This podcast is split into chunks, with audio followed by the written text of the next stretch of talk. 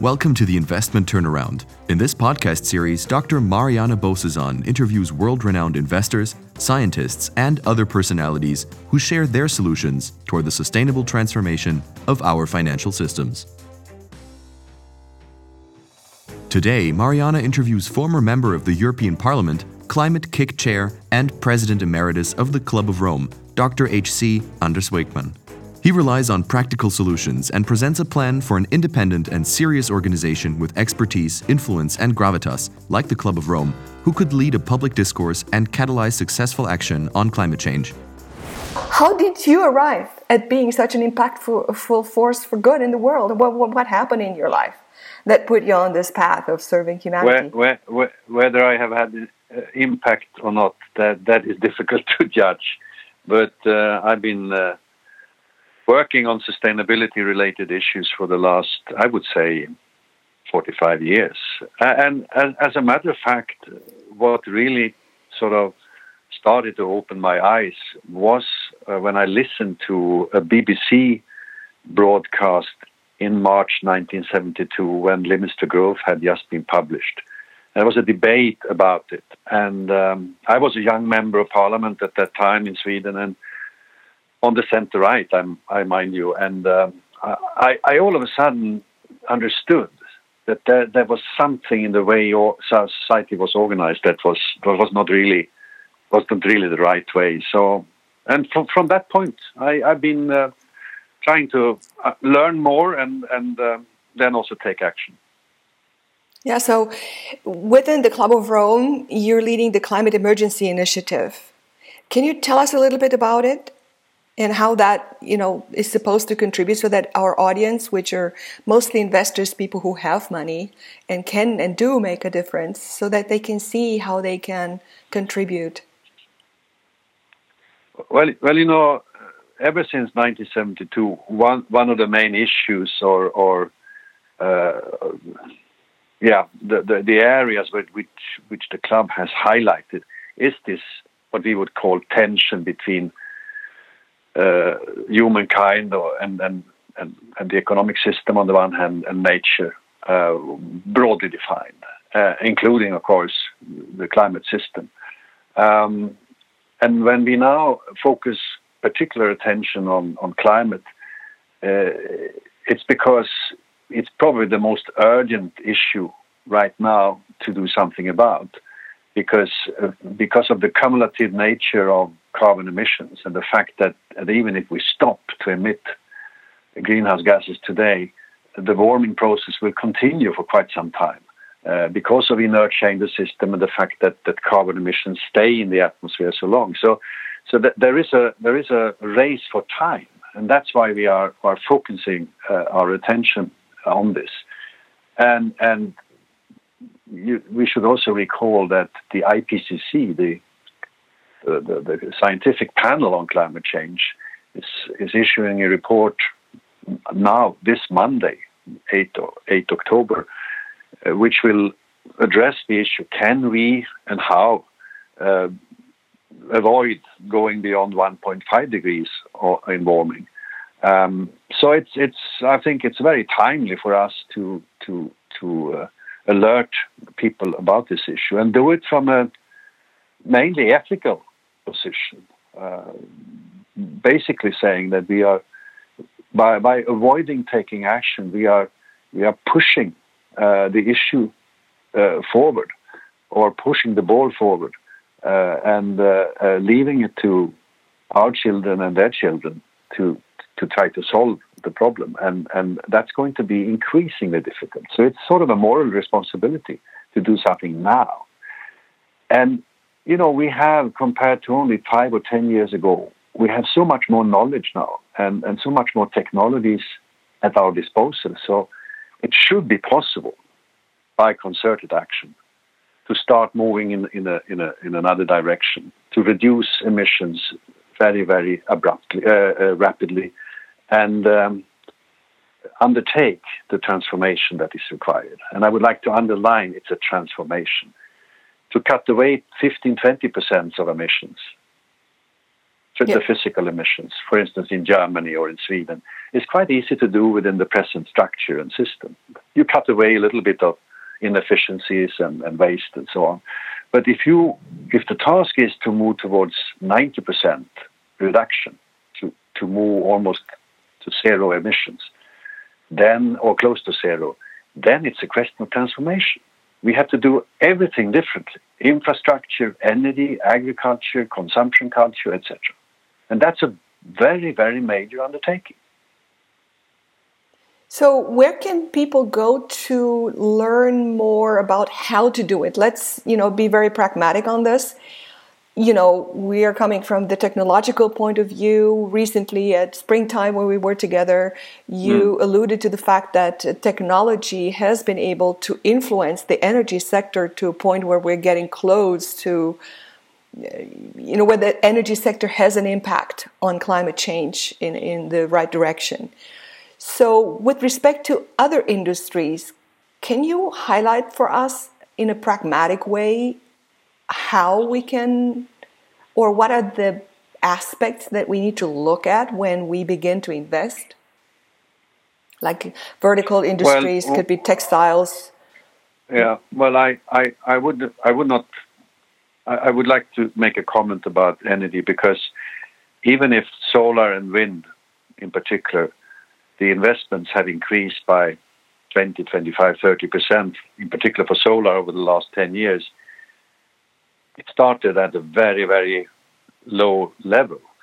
So, still today, fossil fuels make up 80% of the global energy mix. so, we need to triple or quadruple investments in the coming decade, uh, in particular in solar and wind, and of course also storage facilities new batteries and new storage systems to to address the, the intermittency of these these uh, technologies. So I, I, if I were an investor, I would I would really look for investment opportunities both in developed countries, but in particular in developing countries, to avoid that they get stuck in the coal-based economy.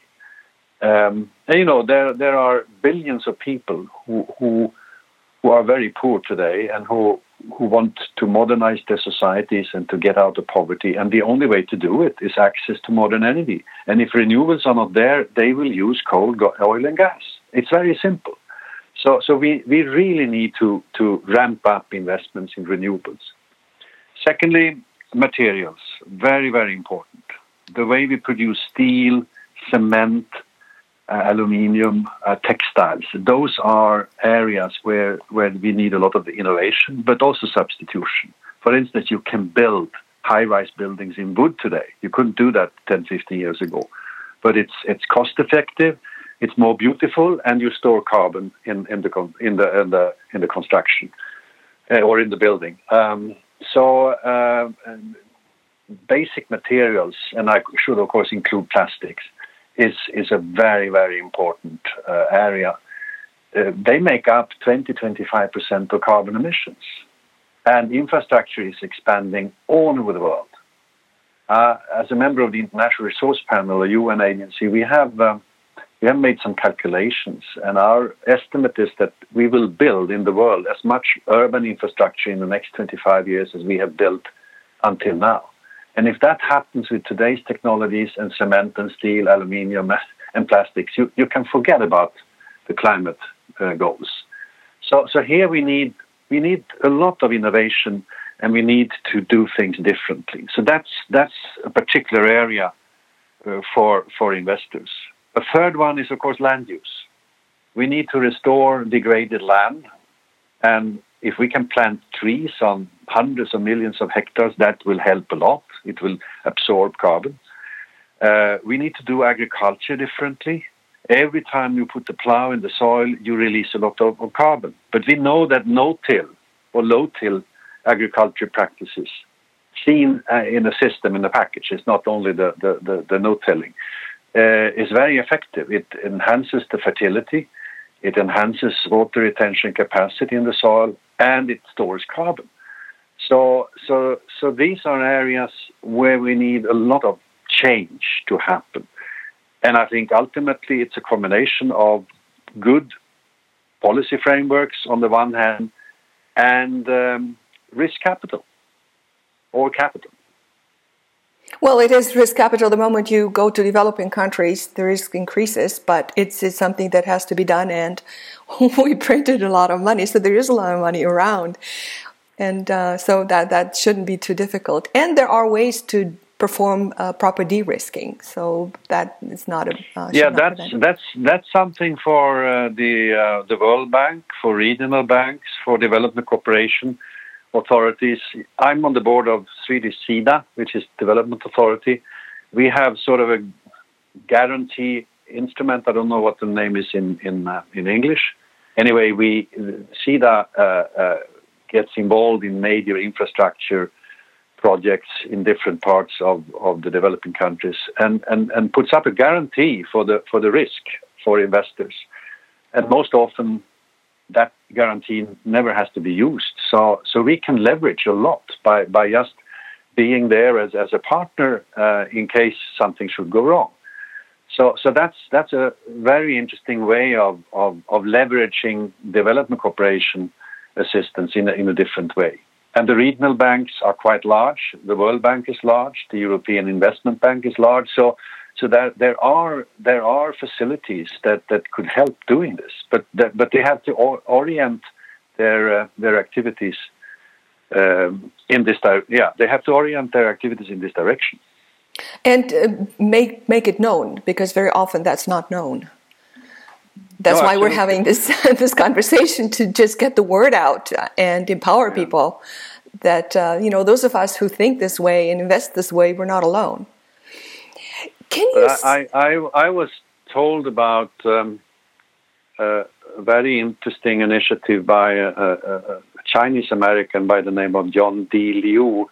He's been working on land restoration for the last 20 years and documented it in, in a lot of, of good video uh, presentations and films. Uh, and he told me about a new um, initiative called commonland.org org or .com. I don't remember now. Uh, it's a it's an organization based in the Netherlands, uh, chaired by Willem Ferwerda, uh, who used to be uh, working in the IUCN, and they they offer projects for for uh, uh, investors in the land restoration area, and and it's it's it's both a way to to bring back biodiversity, to store carbon, but it's also a very effective way of assisting poor people and their livelihoods. So it's, it's uh, I think it's a it's a very very interesting um, undertaking. Yeah, which so common land. Yeah, commonland.org dot, probably, yeah. Or, or dot or dot com. I don't remember. I'll search for it and let people know. Yeah, and you know what you just um, alluded to was the way how we measure success in a in a more inter- yeah. integrative way, not only the financial sustainability, but particularly the implementation of the UN Sustainable Development Goals. Yeah, as a means. And we will have uh, we will have uh, a debate in Rome when we have our 50th anniversary two weeks from now, where a new report by um, Johan Rockström, uh, Jørgen Randers, and yet another Norwegian, Per Espen Stoknes, uh, will look at how to address the sustainable development goals within the planetary boundaries. and their conclusion in this report that has not been launched yet, but will be launched on, October 16 or 17. Their conclusion is that by conventional growth, it, it will not be possible. We may be able to uh, deliver on the poverty goal number one and on hunger uh, by just increasing conventional growth and trying to distribute um, the, the, the, the, money in, in a more equal way. Uh, but it, it will at the same time um, accelerate climate change or, or global warming, and, and it will it will impose further destruction on, on biodiversity, on the oceans, etc. So, so we need a different different approach, um, and we have to go from uh, indicators that measure quantity, which GDP growth does, to indicators that measure quality, that is well-being and welfare. That's the only way forward. So, so that's quite interesting. And um, if um, climate impact or if, if impact investors can can help us in this journey or, or, or this moving in this direction, it's going to be very very crucial. Yeah, which is the reason why we step forward and why we have all these initiatives. And that's exactly the foundation of AQAL, what AQAL stands for all quadrants, all levels, all lines, which is basically goes back to the integration of the Platonic values, the true, the good, and the beautiful. Because it's not just a cognitive ec- exercise to go uh, about for profit only. You need to bring the qualitative uh, criteria, the motivation, the, the the ethical aspects, the moral aspects into the picture. And that, of course, includes people that uh, are at a higher level of consciousness. If you're are if you're at the bottom of the pyramid on uh, on survival mode, you just don't have the bandwidth to think about such issues. That's why those investors, impact investors, have gathered together in organizations like uh, Toniic and the Global Impact Investing Network and many others that you are aware of to really address exactly that. So it requires a different level of consciousness. And this is the consciousness conversation that we also have. And this is why we mm. are doing what we're doing. Yeah. So, yeah. That's, yeah. that's, that's great. Um, and, you know, I think we have experienced over the last decade or so that even if governments come together and agree on quite good or ambitious goals and objectives, whether we talk about the Sustainable Development Goals or the Paris Agreement, implementation is most often lacking. And that was, by the way, one of the major criticisms of, of the Paris Agreement that it was uh, uh, good on, uh, on on on on the objective side, but there was nothing about the implementation. And I remember that George Monbiot, who, who writes on comments on environment issues in the Guardian, I, highly recommend you to read him. He he wrote an op-ed the day after the Paris Agreement was struck, and he said in comparison with what the agreement could have been, it was a miracle because most people thought it wouldn't wouldn't happen. And then he said, but in comparison with what it should have been, it was a disaster. And there, thereby he meant that there was not a word said about the implementation.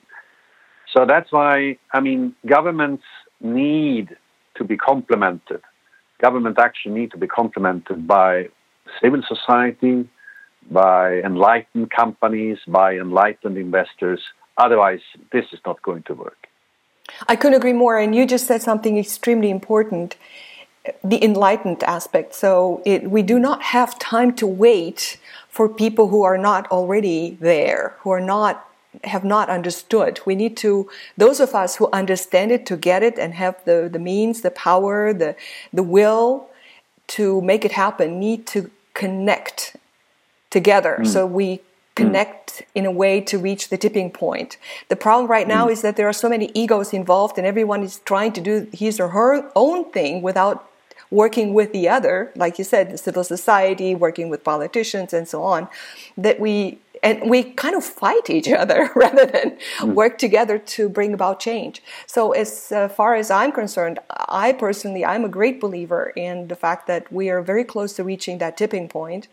And as far as I'm concerned, I also think that uh, the reaching the next level, higher level of consciousness, is also a question of uh, a tipping point that will occur very soon. So I'm very hopeful. Yeah, tipping points are of different natures. Um, John Schellnhuber, that we met the other day, talking about the climate system, about possible tipping points in nature, whether we talk about coral reefs or glaciers or permafrost thawing or whatever but I think you're absolutely right. Hopefully, there are tipping points, positive tipping points uh, among uh, human beings, uh, and that is when the consciousness or awareness level is is sufficiently high for for a, for a sufficient number of people to really start moving more more uh, proactively in the right direction. So so yeah, I, I, I hope for that. Which is what Schellnhuber also said. That was the end of his talk, you know, mm. his uh, the tipping point and the conviction that there are these forces at work that uh, you know help us get together. We find each other, as you said in in, in the opening of this conversation. Mm. So another uh, question, and uh, I know you're pressed for time. We all are.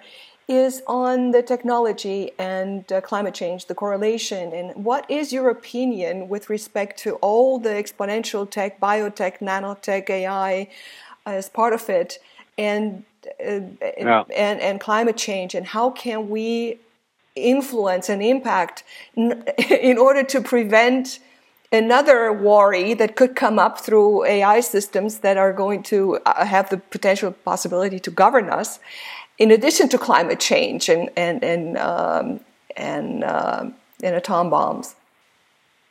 Well, I, I think, I mean, if I limit my my response to to the possible synergy between these new technologies and action to prevent climate change.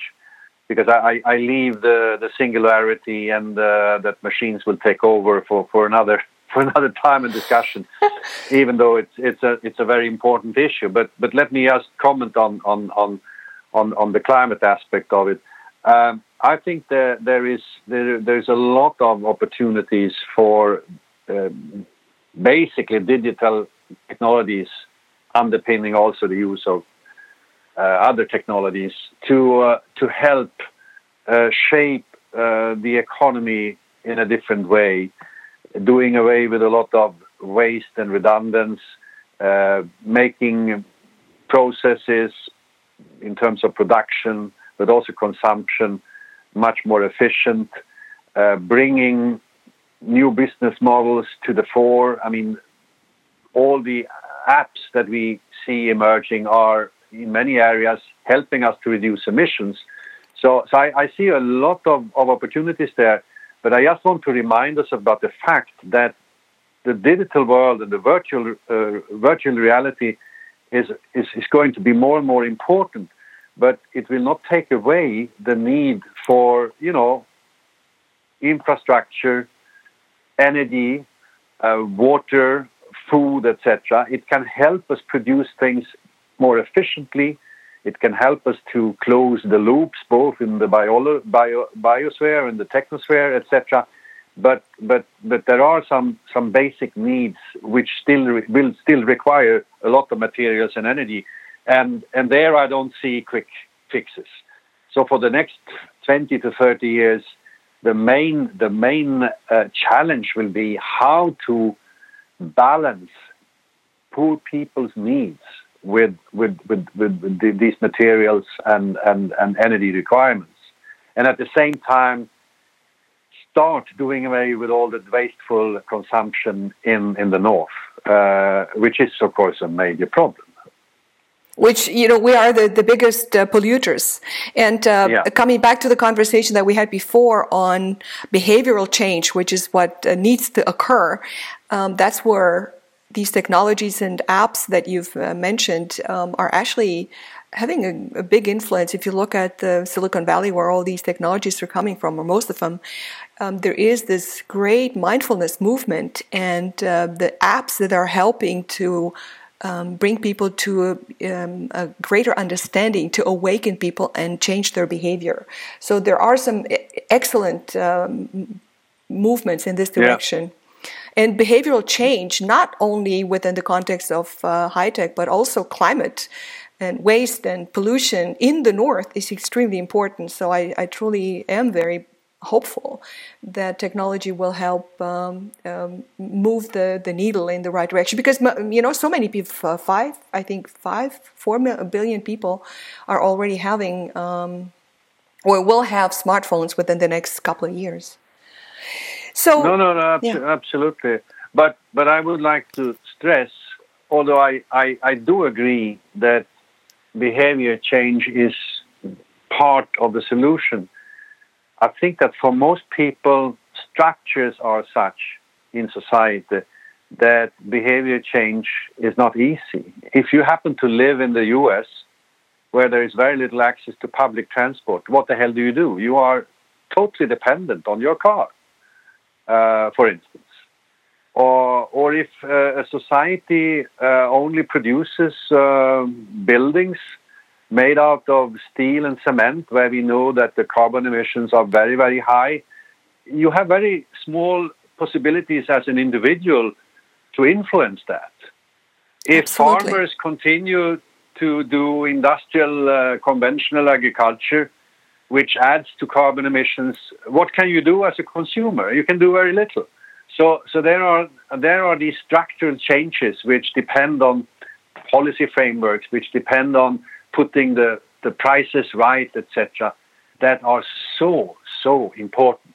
And that's where I think uh, pressure groups and the impact investors is one of those have to play a more proactive role, telling politicians that for heaven's sake, you cannot you cannot have as a policy to, to have as little government involvement as possible. I'm not referring to the republics in the in the in the US. We need more policy, but we need clever policy. Yeah, and, and uh, get rid of the regulations that impose on institutional investors and money managers to focus on for profit only within their Yeah. investments, regardless of uh, other criteria for impact and climate and all the UN SDGs, which is one of So the biggest problems. the there you have the company law, which is uh, a very important instrument. As long as shareholder value is the main priority, it's it's going to be very difficult. Absolutely. So that's why I think uh, B corporations are such a uh, an interesting alternative because there you can you can address many more objectives than just uh, dividends in, in, in, in your in your activities. Yes, and the investors, you know, the money owners, other than the money managers, and there are so many of uh, of us out there, you know, take money in their own hands and do and invest in companies that they actually, um, you know, where where they don't have to report to anyone. Uh, You know what they do and w- with what criteria they uh, they build these companies. I couldn't agree more. Yeah. So there is there is hope, and we're coming. Um, and if you look at the numbers, thirty percent of all assets under managers are already invested with uh, environmental social governance criteria in mind. The problem we have there is that they're not uh, integrated. So people either invest in climate or in social, or so there is a um, there is not a direct uh, integration there. So that needs to So happen. that, yeah. it's, yeah, it's too too fragmented. Exactly. absolutely. so when you look at the impact investors and the money invested by impact investors globally under, you know, assets under management, unfortunately, that's like 1%. And so that needs to change. But it is changing. And uh, that's what gives me hope.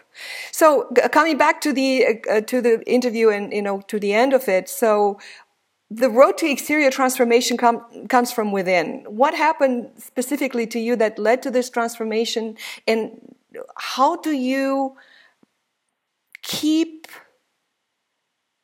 yourself in a balanced manner? How do you, I mean, how, what is your personal development practice that keeps you healthy and balanced? And uh, I mean, you're one of the most positive people I know very well Oh, integrated. What is your practice that people can um, learn from?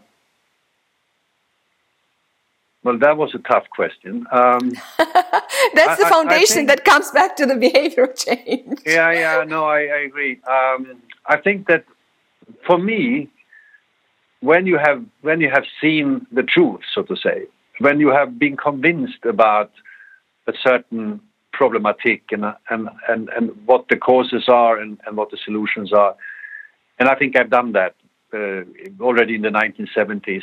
It is very difficult to dodge. You you cannot dodge it. And I also spent 10 years in the Red Cross working with um, disasters and disaster victims, victims around the clock, whether through warfare or through so called natural disasters. So, so I, I've seen the, the, the, the, negative uh, or, or the shadowy sides of, of life, um, both when, we, when it comes to environment destruction and, and, and destitute people. And, and if you have done that sufficiently often, there's no way you can you can hide, um, and there's no way you can believe that the neoliberal paradigm is the solution because it is not the solution. It has aggravated many problems. Um, it has solved some problems, but aggravated more. So, so to me, it has been been quite easy because um, I've been I've been so convinced about what I think is right. Um, secondly, I think I I had um, a very good upbringing, a very um, good family, um, and a loving. Um, uh, my, my parents were very loving and gave me a lot of self confidence, which I think is important. Um, and um, thirdly, I I I I, um, I, charge my batteries in nature. I think uh, just to walk a couple of hours in, in, in the forest is is a lot of uh, yeah. It, it helps you to to recharge your batteries. It's healing. So that's yeah, yeah absolutely. And then I have um, a loving family, so so that's all, that also helps. And then you know you you also have to realize that sometimes you are you feel very lonely because uh, there is a lot in, in conventional society that, that works against what you, what you believe in. Um, but then it's good to know that you have friends in different parts of the world who are all inspired by the same vision. Um, so networking is, is very, very important. Knowing that we are many on the same path. Yes, and that's a wonderful way to bring this extraordinary conversation to an end. Thank you so much for, for taking the time to join the the cyber group with no. your, with your wisdom. Thank you so much. Thank Have you. a wonderful day, Anders. Bye bye. Thank you, and thank you for calling. Thank you. We hope you enjoyed today's episode. Anders Wijkman tweets at Anders Wijkman. That's A N D E R S W I J K M A N. For more on Dr. Bozesan and the investment turnaround, visit investment-turnaround.com.